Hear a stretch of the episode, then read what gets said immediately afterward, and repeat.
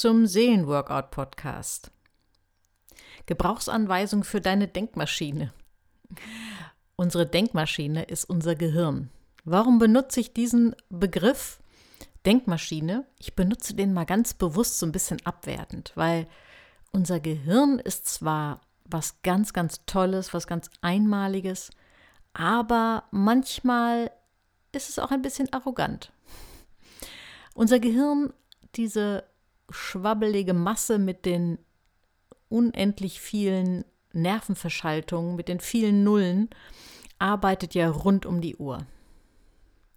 Und es ist natürlich ein faszinierendes Organ. Wenn wir überlegen, was durch unser Gehirn, durch die Leistungsfähigkeit unseres Gehirns alles möglich ist. Die ägyptischen Pyramiden wurden gebaut, klassische Opern wurden erfunden, unser Wohlfahrtsstaat ist, hat sich entwickelt. Es gibt künstliche Herzklappen und es gibt Roboter, es gibt das Internet. Wir können uns gar nicht vorstellen, wie das wäre ohne Gehirn, sind wir gar nicht lebensfähig. Wir könnten uns noch nicht mal ein Brot schmieren oder ein Ei in die Pfanne hauen, geschweige denn uns anziehen oder andere Dinge. Wir brauchen unser Gehirn für fast alles. Und trotzdem macht uns unser Gehirn manchmal auch das Leben schwer.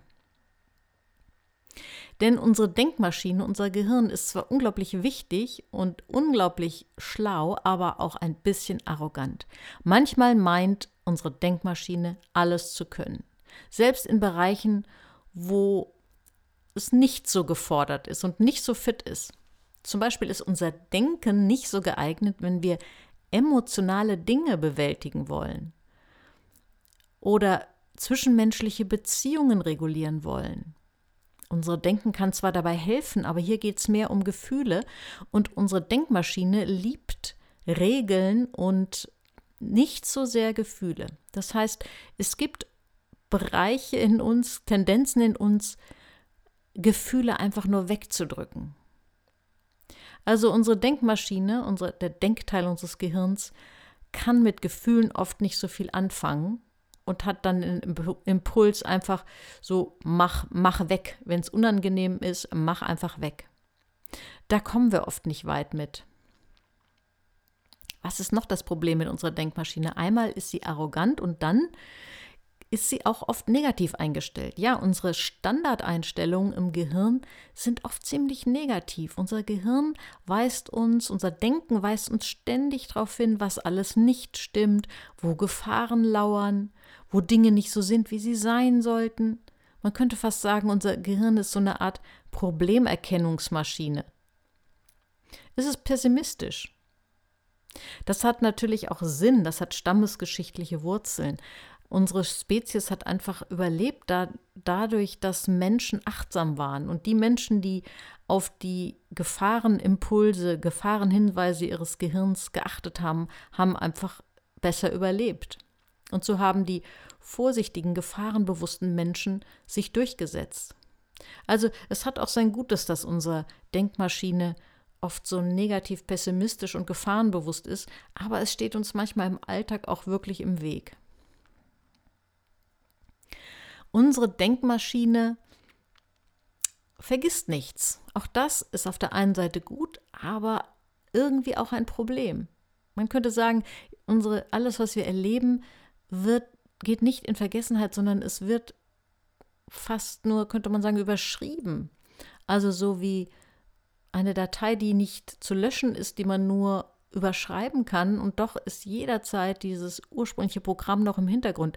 So ist es oftmals mit den Dingen, die ich in anderen Podcasts auch schon Muster oder Schemata aus der Kindheit genannt habe. Äh, oder man könnte auch um in psychologischen Termini zu sprechen, von Grundkonflikten sprechen. Unsere Grundkonflikte, unsere frühkindlichen Grundkonflikte lassen sich oft nur ein Stück überschreiben, sie lassen sich nicht löschen. Und was ich eben schon angedeutet habe, unsere Denkmaschinen spielen gerne Gefühlspolizei. Also unser Denken möchte gerne die Gefühle einfach erklären und oft ist dann so der Impuls, mach weg oder geh dem Gefühl aus dem Weg. Du kannst dir vielleicht einfach eine Situation vor deinem inneren Auge mal vorstellen, vor der du Angst hast. Vielleicht kommt in den nächsten Tagen oder Wochen etwas auf dich zu, was dir Angst macht. Und stell dir das so vor, du gehst also auf einen bestimmten Weg und da steht dann das, was dir Angst macht, wie so ein Monster dir im Weg. Und du gehst drauf zu und dein absolut fester Impuls ist entweder umdrehen, wegrennen oder einen großen Bogen drumherum machen oder irgendwie das Monster austricksen. Und wir Menschen reagieren oft mit, dass wir dann wirklich ausweichen, weil unser Denken gerne diese negativen Gefühle weghaben möchte, weil unsere Denkmaschine uns den Impuls gibt, mach weg und geh weg davon. Also unsere Denkmaschine spielt oft Gefühlspolizei und will Gefühle in den Griff kriegen, durchanalysieren, wegreden oder einfach vermeiden. Das Problem ist, Gefühle lassen sich nicht wegreden, vermeiden man kann ihnen nicht aus dem Weg gehen. Wenn man das versucht, wenn man sie versucht wegzudrängen, dann werden sie immer stärker. Wenn du versuchst, dieses Angstmonster auf deinem Weg, da einen großen Bogen drum zu machen, wirst du merken, dass wie durch eine geheime Feder wirst du zurückgeworfen an den Anfang deines Weges.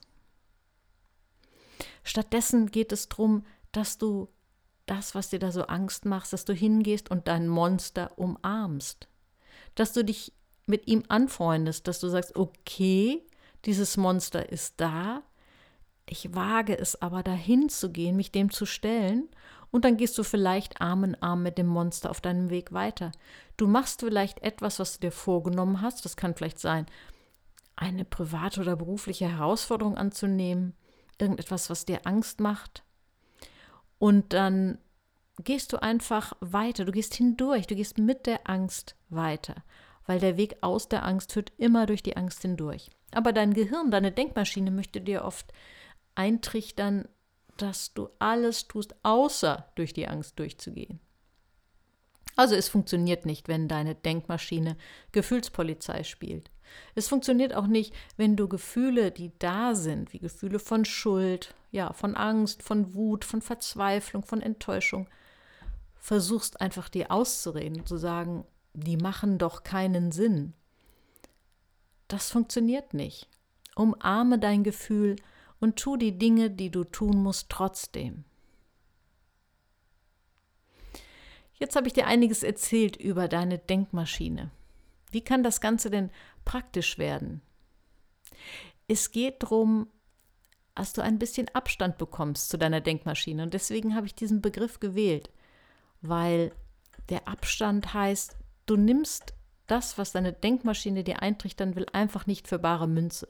Du kriegst Abstand dazu. Du merkst, ah ja, das produziert gerade meine Denkmaschine, aber ich bin nicht das, was meine Denkmaschine produziert.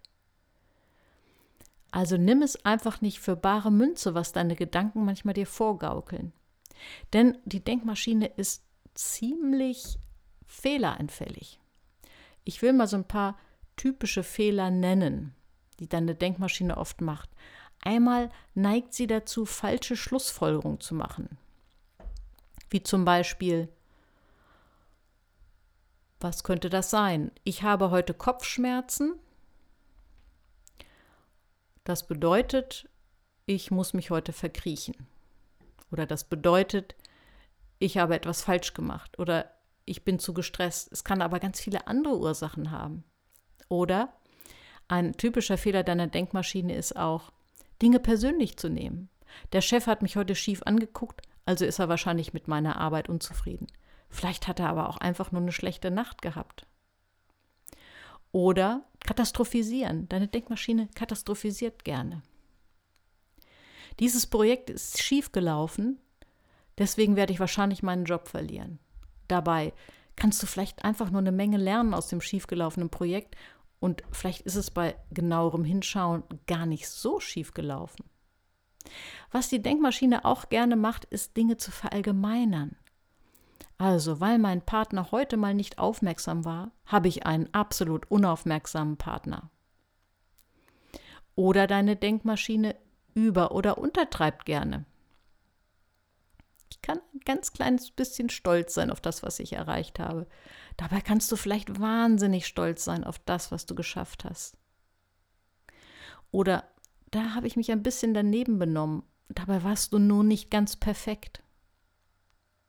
Und was die Denkmaschine auch gern macht, ist so zu etikettieren.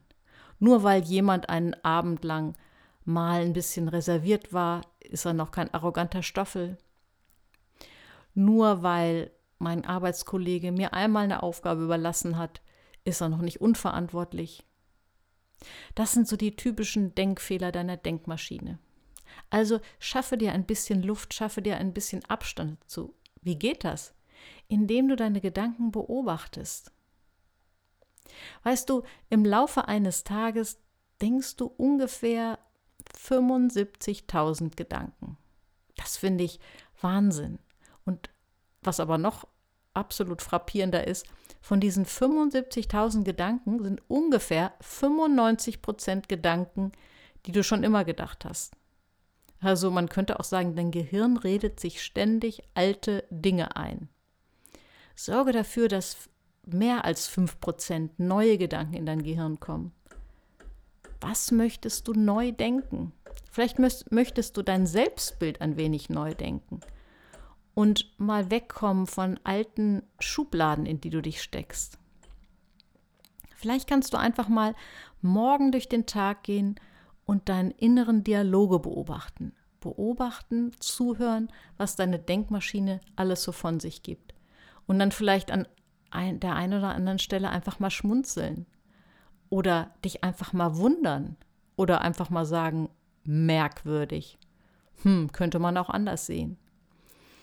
Wenn du also ein bisschen Abstand kriegst zu deinem Denken und deine Gedanken mehr beobachtest, dann bist du nicht mehr deine Denkmaschine, sondern du hast eine Denkmaschine. Und dann bist du nicht Sklave dessen, was dein Gehirn so produziert. Ich bin gespannt, was du für Erfahrungen damit machst und ja, wünsche dir eine gute Woche. Bis zum nächsten Mal. Und besuch mich auch bei Instagram.